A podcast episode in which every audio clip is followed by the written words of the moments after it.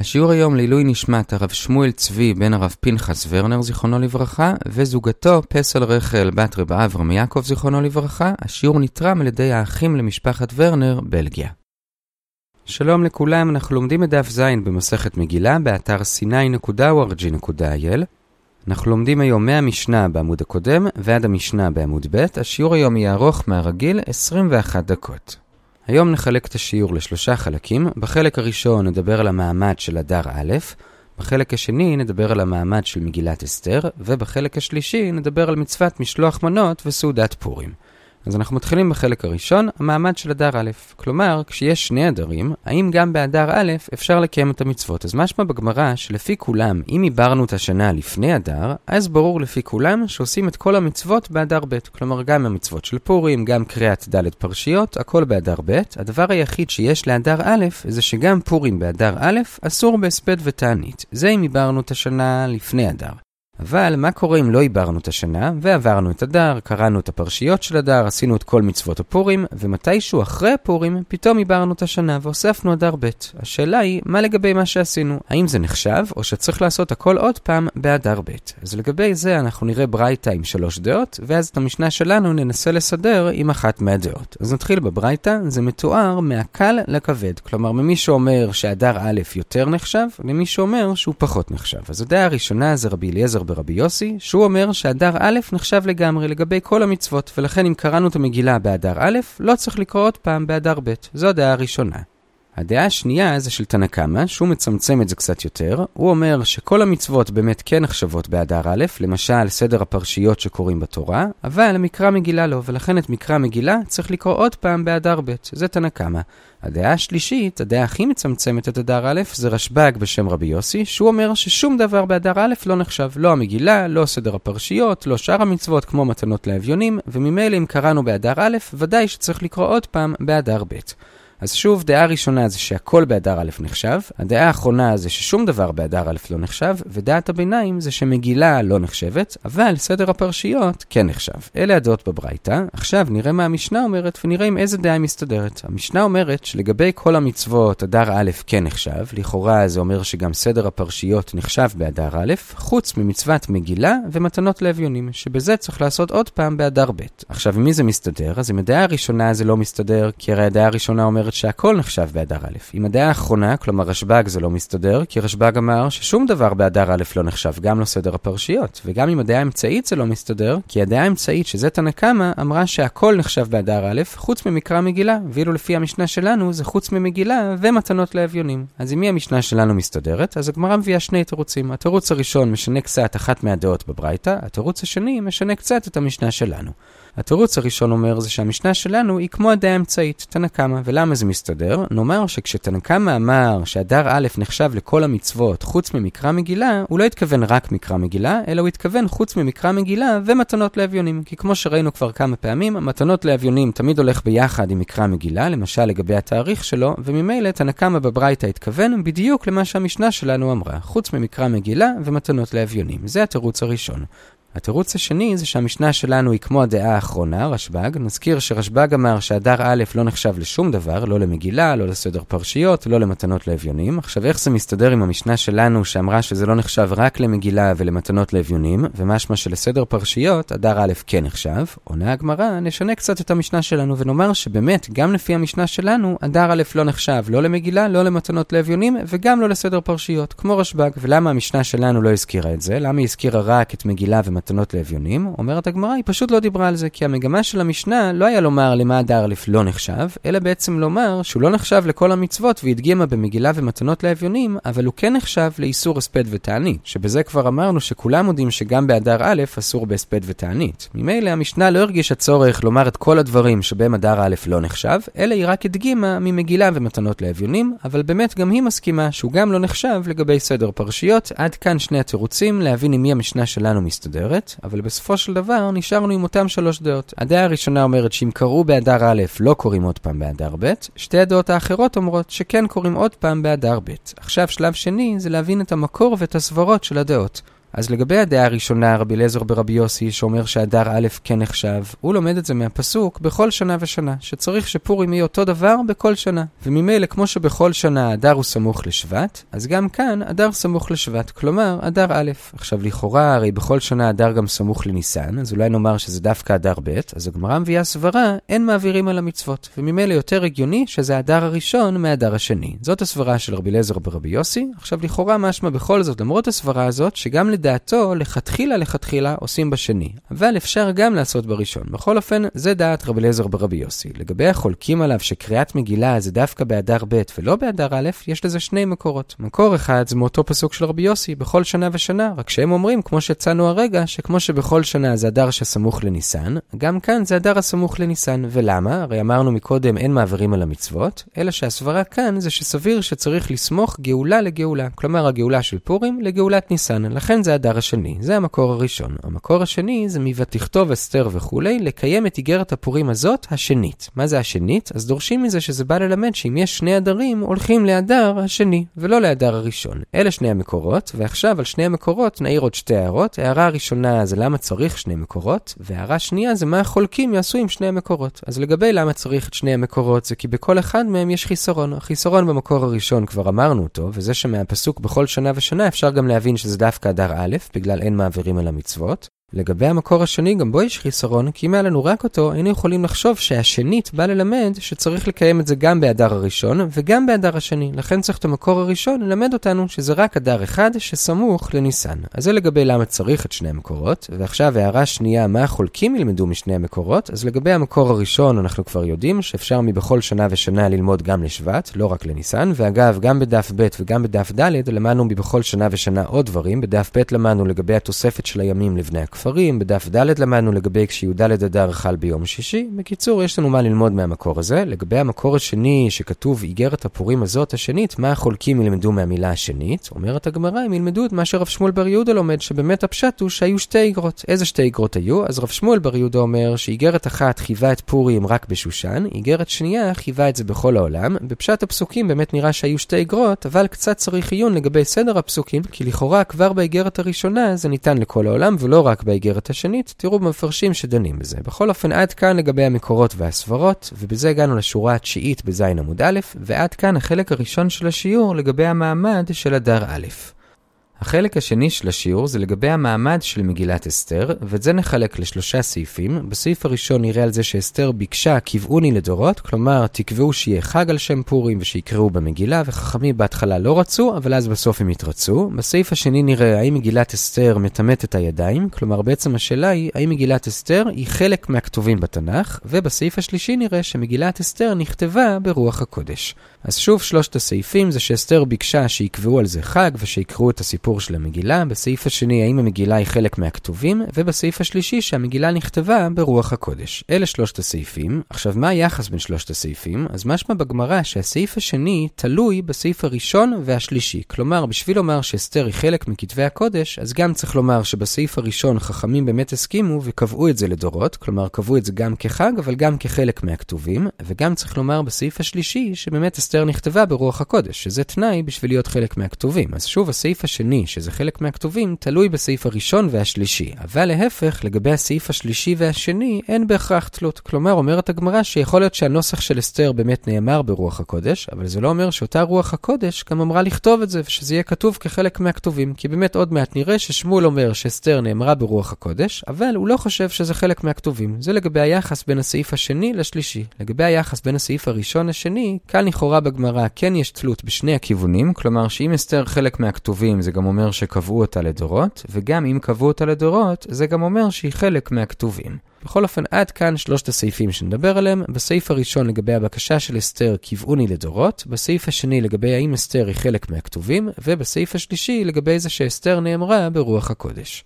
אז אנחנו מתחילים בסעיף הראשון. הסעיף הראשון, כאמור, זה שאסתר ביקשה קבעוני לדורות. הגמרא מביאה לגבי זה שתי דרשות. בשתי הדרשות אסתר מבקשת מהחכמים שיקבעו את החג ואת מצוות הקריאה לדורות, ובשתי הדרשות חכמים בהתחלה לא רצו, רק שההבדל בין שתי הדרשות זה למה הם לא רצו. בדרשה הראשונה, החשש היה חשש מדיני-פוליטי. הם אמרו, זה יעורר עלינו כעס באומות, שאנחנו עושים חג מזה שניצחנו אותם. אבל ענתה להם אסתר, הרי זה ממילא כתוב בדברי הימים למלכי פרס. זה לא שהם לא יודעים על זה, לכן אין בעיה. זה בדרשה בדרשה הראשונה. בדרשה השנייה, הוויכוח ביניהם היה יותר הלכתי. חכמים אמרו, הרי כתוב במשלי, הלא כתבתי לך שלישים. מה הכוונה? אז לפי רש"י, הכוונה של משלי זה ששלוש פעמים צריך להזכיר את המלחמה בעמלק. פעמיים יש לנו בתורה, בספר שמות ובספר דברים, ופעם נוספת בשמואל, כששאול נלחם בעמלק. ממילא אי אפשר להוסיף פעם רביעית, אבל בסוף הם הסכימו, כי אם דרשו את הפסוק, כתוב זאת, זיכרון בספר וכולי, כי מחו עם חטא זכר עמלק, שכתוב זאת מתייחס לשתי הפעמים בתורה, כלומר בשמות ודברים. דברים, זיכרון מתייחס לנביאים, כלומר לספר שמואל, ובספר ממילא מתייחס לעוד פעם בכתובים, וזה מגילת אסתר. זה מקור לזה שאפשר להוסיף עוד אזכור של מלחמת עמלק, ולכן קבעו את המגילה לדורות.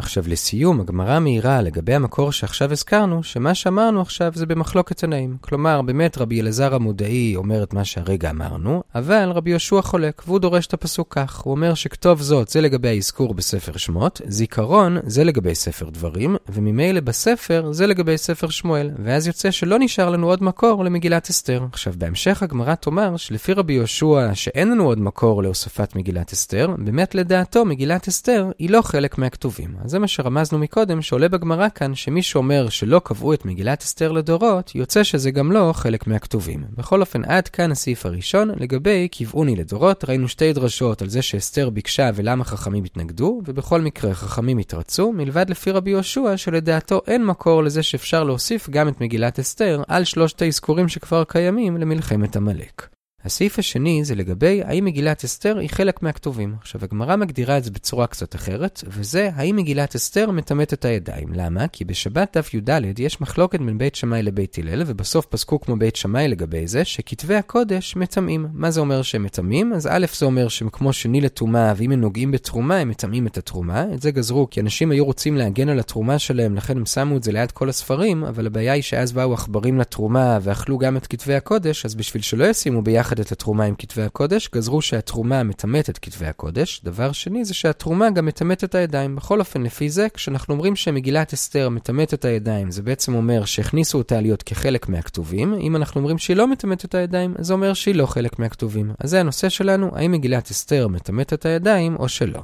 אז לגבי זה הגמרא פותחת ברב יהודה בשם שמואל, שאומר שהיא לא מטמאת את הידיים, כלומר, היא לא חלק מהכתובים. עכשיו, על זה הגמרא מקשה שתי קושיות. קושייה הראשונה זה מהסעיף השלישי שעוד מעט נראה, וזה ששמואל עצמו אמר שאסתר נאמרה ברוח הקודש, אז לכאורה זה אומר שהיא חלק מהכתובים. עונה הגמרא, כמו שהדגשנו כבר מקודם, לא, זה לא אומר, אין תלות בין שני הנושאים, יכול להיות שהיא נאמרה בנוסח שלה ברוח הקודש, אבל עדיין זה לא אומר שהיא חלק מהכתובים. אז זאת הקושייה הראשונה והתשובה. הקושייה השנייה זה שהגמרא מביאה ברייתא, שממנה לכאורה עולה שבין לרבי מאיר, בין לרבי יוסי ובין לרבי שמעון, מגילת אסתר היא כן חלק מהכתובים. עכשיו נכון שבברייתא רק רבי שמעון אומר את זה בפירוש, אבל רבי מאיר ורבי יוסי חולקים איתו לגבי קהלת ולגבי שיר השירים, אבל על אסתר הם לא דיברו, מכאן שלפי שלושתם, אסתר זה כן חלק מהכתובים. אז זה קשה על שמואל שאמר שלא.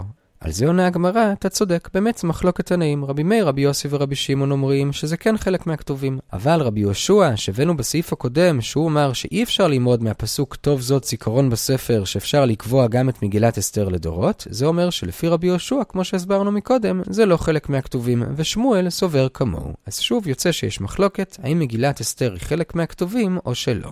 עכשיו לסיום, ממש בסוגריים, כיוון שכבר הזכרנו ברייתא שבה יש מחלוקת האם קהלת היא חלק מהכתובים, הגמרא מביאה עוד ברייתא ששם רבי שמעון בן מנסיה אומר שהיא לא חלק מהכתובים, כי היא לא נאמרה ברוח הקודש, אלא מחוכמת שלמה, אבל חכמים אמרו לו שהיא כן, והם הביאו לזה שתי ראיות. בכל אופן, עד כאן הסעיף השני, האם אסתר היא חלק מהכתובים או שלא. הסעיף השלישי, שכאמור לא תלוי בסעיפים הקודמים, זה שאנחנו נביא שבע ראיות לזה שאסתר נאמרה ברוח הקודש. ארבע ראיות ראשונות בברייתא, ואחרי זה עוד שלוש ראיות מאמוראים. לגבי כל שש הראיות הראשונות, הגמרא או התוספות מזכירים תחייה לגביהם, לכן אחרי כל ראיה משש הראיות הראשונות, נאמר גם מה התחייה האפשרית. אז הראייה הראשונה בברייתא זה שכשאחשוורוש שואל את המן מה לעשות למי שהמלך חפץ בעיקרו, כתוב ויאמר המן בליבו למי יחפוץ המלך לעשות יקר יותר ממני. עכשיו איך מספר המגילה יודע מה המן חשב בליבו, אלא מכאן שזה נאמר ברוח הקודש. זאת הראייה הראשונה. התחייה של זה בהמשך הגמרא זה שגם אם אסתר לא נאמרה ברוח הקודש, זה סביר שזה מה שהמן חשב בליבו, גם כי הוא היה באמת השר הכי חשוב, וגם כי כשאנחנו רואים שהוא מבקש כאלה דברים מפוארים, מן הסתם הוא חשב שזה לעצמו. אז זאת הראייה הראשונה והתחייה.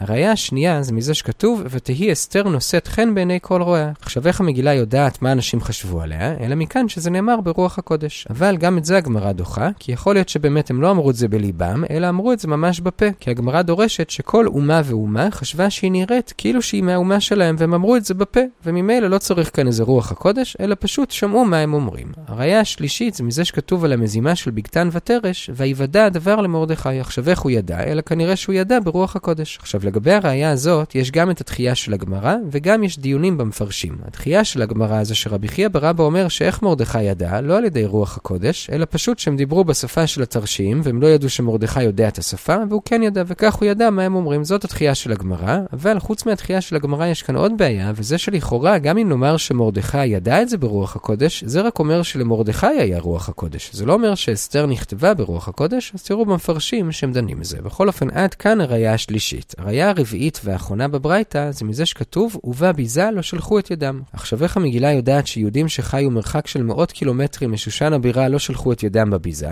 אלא מכאן שזה נאמר ברוח הקודש. אבל גם את זה הגמרא דוחה, יכול להיות שאותם יהודים שלחו שליחים לשושן ואמרו להם שהם לא נגעו בביזה. אז עד כאן ארבע ראיות מהברייתא שזה נאמר ברוח הקודש, אבל את כל הראיות דחינו. ועכשיו אנחנו עוברים לראיות מהאמוראים. הראייה הראשונה מהאמוראים זה של שמואל, וזה מהפסוק קיימו וקיבלו. ויש דרשה לפסוק הזה, שמה זה קיימו וקיבלו? לכאורה היה מספיק לכתוב או קיימו או קיבלו, זה אותו עיקרון, אלא זה בא לומר שקיימו למעלה, בשמיים, מה שקיבלו למטה. כלומר שהחג הזה קיבל גושפן כאלוקית. עכשיו איך המגילה יודעת מה קורה בשמיים, אלא מכאן שהמגילה נאמרה ברוח הקודש. זאת הראייה החמישית. לגבי הראייה הזאת רב אמר שלראייה הזאת אין פרחה, אבל התוספות בכל זאת מציעים פרחה, וזה שמהמילים האלה קיימו וקיבלו, יש דרשה אחרת. אחרת, וזה בשבת פ"ח, שבמתן תורה השם כפה עלינו הר כגיגית, כלומר קיבלנו את התורה בכפייה, אבל אחרי הסיפור של פורים, הדור קיבלוה בימי אחשורוש. קיבלנו עלינו שוב את התורה, הפעם מרצון, ומאיפה לומדים את זה? מהמילים שהזכרנו, קימו וקיבלו. אז מכאן לכאורה פרחה למה שאמרנו, קימו למעלה מה שקיבלו למטה, אבל עונים התוספות זה לא פרחה, כי אפשר לדרוש מהמילים האלה את שתי הדרשות, וממילא גם הדרשה הראשונה נכונה, וממילא צריך רוח הקודש בשביל לדעת מה קימו למעלה בשמיים. עד כאן הראייה הראשונה באמוראים. הראייה השנייה והשלישית באמוראים זה מאותו פסוק, כתוב, ימי הפורים האלה לא יעברו מתוך היהודים וזכרם לא יסוף מזרם. עכשיו, איך המגילה יודעת מה יהיה בעתיד, שבאמת תמיד ימשיכו לקיים את פורים, אלא מכאן שהמגילה נאמרה ברוח הקודש. זאת הראייה השנייה והשלישית. עכשיו, מה ההבדל בין שתי הראיות? הראייה השנייה, שזה רב יוסף, לומד את זה מהתחלת הפסוק, לא יעברו מתוך היהודים. הראייה השנייה, רב נחמן בר יצחק, אומר לפי התוספות שמהתחלת הפסוק אי אפשר ללמוד, כי אולי זה מדבר רק על אותו דור, לכן הוא לומד מסוף הפסוק, וזכרם לא יסוף מזרם. עד כאן שבע ראיות לזה שמגילת אסתר נאמרה ברוח הקודש. את הראיות מהתנאים דחינו, את הראיות מהאמוראים לא דחינו. בזה הגענו לשתי שורות לפני סוף עמוד א', ואנחנו עוברים לחלק השלישי והאחרון של השיעור.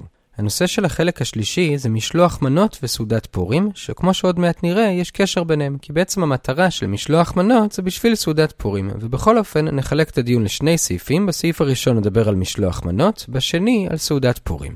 אז לגבי משלוח מנות אומר רב יוסף שבניגוד למתנות לאביונים, ששם צריך לתת לשני אביונים כל אחד מתנה אחת, במשלוח מנות צריך לתת שתי מנות לאיש אחד. ובגמרא נראה שלוש דוגמאות למשלוח מנות של תנאים ואמוראים שונים. הדוגמה הראשונה זה שרבי יהודה נשיאה שלח לרבי הושעיה ירך ויין, ואמר לו רבי הושעיה, בזה קיימת משלוח מנות. ומסביר התז שמה החידוש? החידוש הוא שגם יין נחשב מנה, אפילו שזה משקה. זאת הדוגמה הראשונה, אגב יש גרסאות שונות לגמרי לגבי זה, ואז החידוש הוא אחר.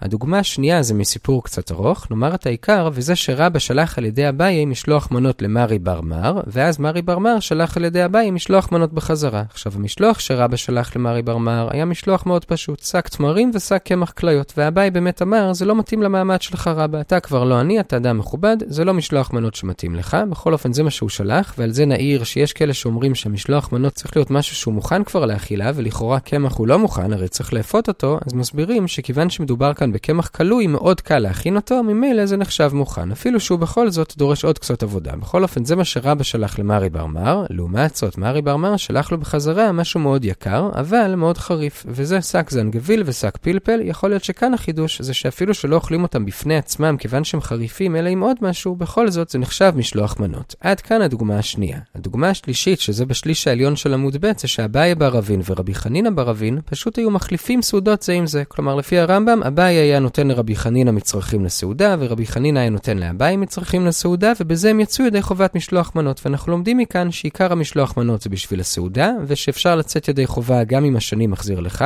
יש אגב מפרשים שיש כאן חידוש עוד יותר גדול, וזה שהם לא החליפו אוכל זה עם זה, אלא שהם התארחו אחד אצל השני, ואז החידוש הוא שהמארח יוצא ידי חובה, אפילו שהוא לא שלח משלוח מנות, אלא פשוט אירח את השני אצלו. ויש שמפרשים שיש כאן חידוש עוד יותר גדול, וזה שלא רק שהמארח יצא ידי חובה, אלא שאפילו המתארח יצא ידי חובה. כי כל המטרה של משלוח מנות זה להרבות אהבה ורעות, ובשביל להרבות אהבה ורעות צריך שמישהו ייתן, וצריך שמישהו יקבל, ושניהם לוקחים חלק בלהרבות אהבה ורעות, ושניהם יוצאים ידי חובה, גם הנותן וגם המקבל. עד כאן הדוגמה השלישית, שאביי ורבי חנין היו מחליפים סעודות זה עם זה, ועד כאן הסעיף הראשון לגבי משלוח מנות.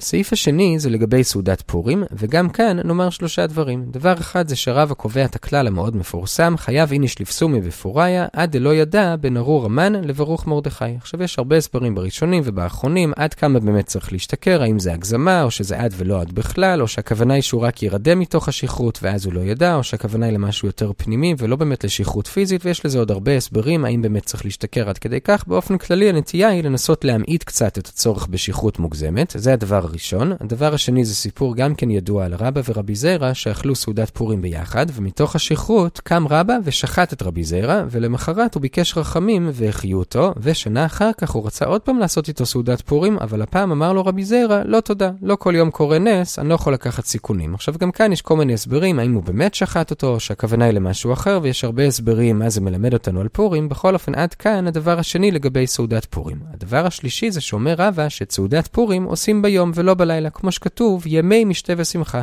ולגבי זה מסופר שביום פורים רב כהנא חיכה לתלמידים שיבואו לשיעור, והוא לא הבין למה הם לא באים. הוא אמר, הם יהיו צריכים לעשות את הסעודה אתמול בלילה, לא היום. אמר לו רב אשי, אבל הרי רבא אמר שצריך לעשות ביום ולא בלילה. ואז באמת רב כהנא שינן את ההלכה הזאת 40 פעמים שצריך ביום ולא בלילה, עד שהוא זכר אותה היטב. עד כאן הדבר השלישי לגבי סעודת פורים, שוב שצריך להשתכר עד דלא ידע, והסיפור על רבא ורבי זרע, ושסעודת פורים היא דווקא ביום ולא בלילה. בזה הגענו למשנה בעמוד ב', נעצור כאן, נחזור על מה שראינו.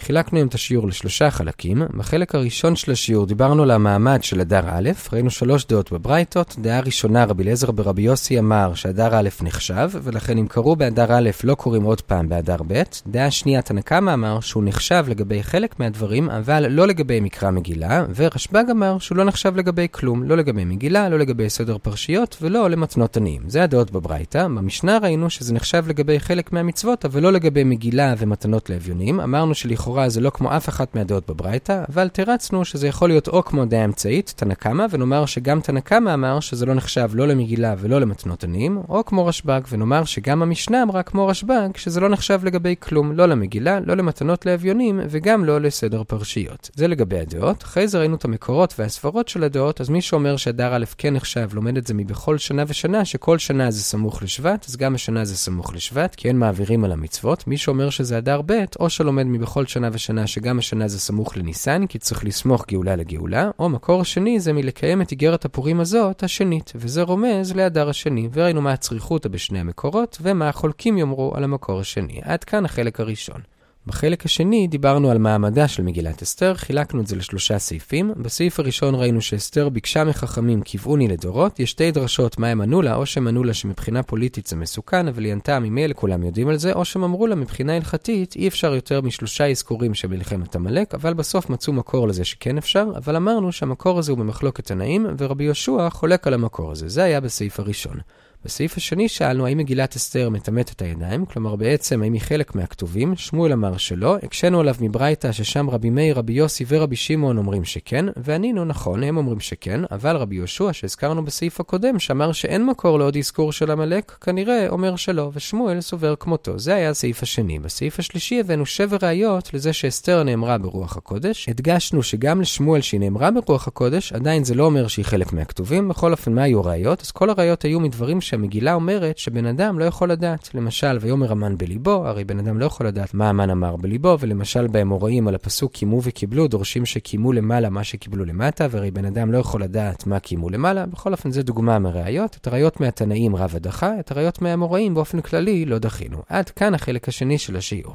בחלק השלישי דיברנו על משלוח מנות וסעודת פורים. לגבי משלוח מנות אמרנו שצריך לתת שתי מנות לאיש אחד, הבאנו לזה שלוש דוגמאות. רבי יהודה נשיא שלח ירך ויין, והחידוש הוא שגם יין נחשב. רבא שלח למרי בר מר משהו פשוט, שק תמרים ושק קמח כליות, ואביי העיר על זה שזה לא מתאים למעמדו. בכל אופן למדנו מכאן שגם קמח כליות נחשב מוכן, כי זה כמעט מוכן, זה לא דורש הרבה מאמץ, ואולי גם למדנו מהמשלוח החוזר של מרי בר מר לרבא, שאפשר לשלוח גם דבר חריף שלא אוכלים אותו בפני עצמו. ודוגמה שלישית זה שאביי ורבי חנינא היו פשוט מחליפים סעודות זה עם זה, וזה נחשב. אמרנו שלפי הסברים אחרים זה גם כשאתה מארח נחשב, או אפילו מתארח. זה לגבי משלוח מנות. לגבי סעודת פורים, רבא אמר חייב איניש לפסומי עד דלא ידע. ראינו את הסיפור על רבא ורבי זיירא, שרבא שחט את רבי זיירא בסעודה. אמרנו שיש לזה כמה הסברים. ודבר שלישי, רבא אמר שצריך לעשות את הסעודה ביום ולא בלילה. הכל טוב.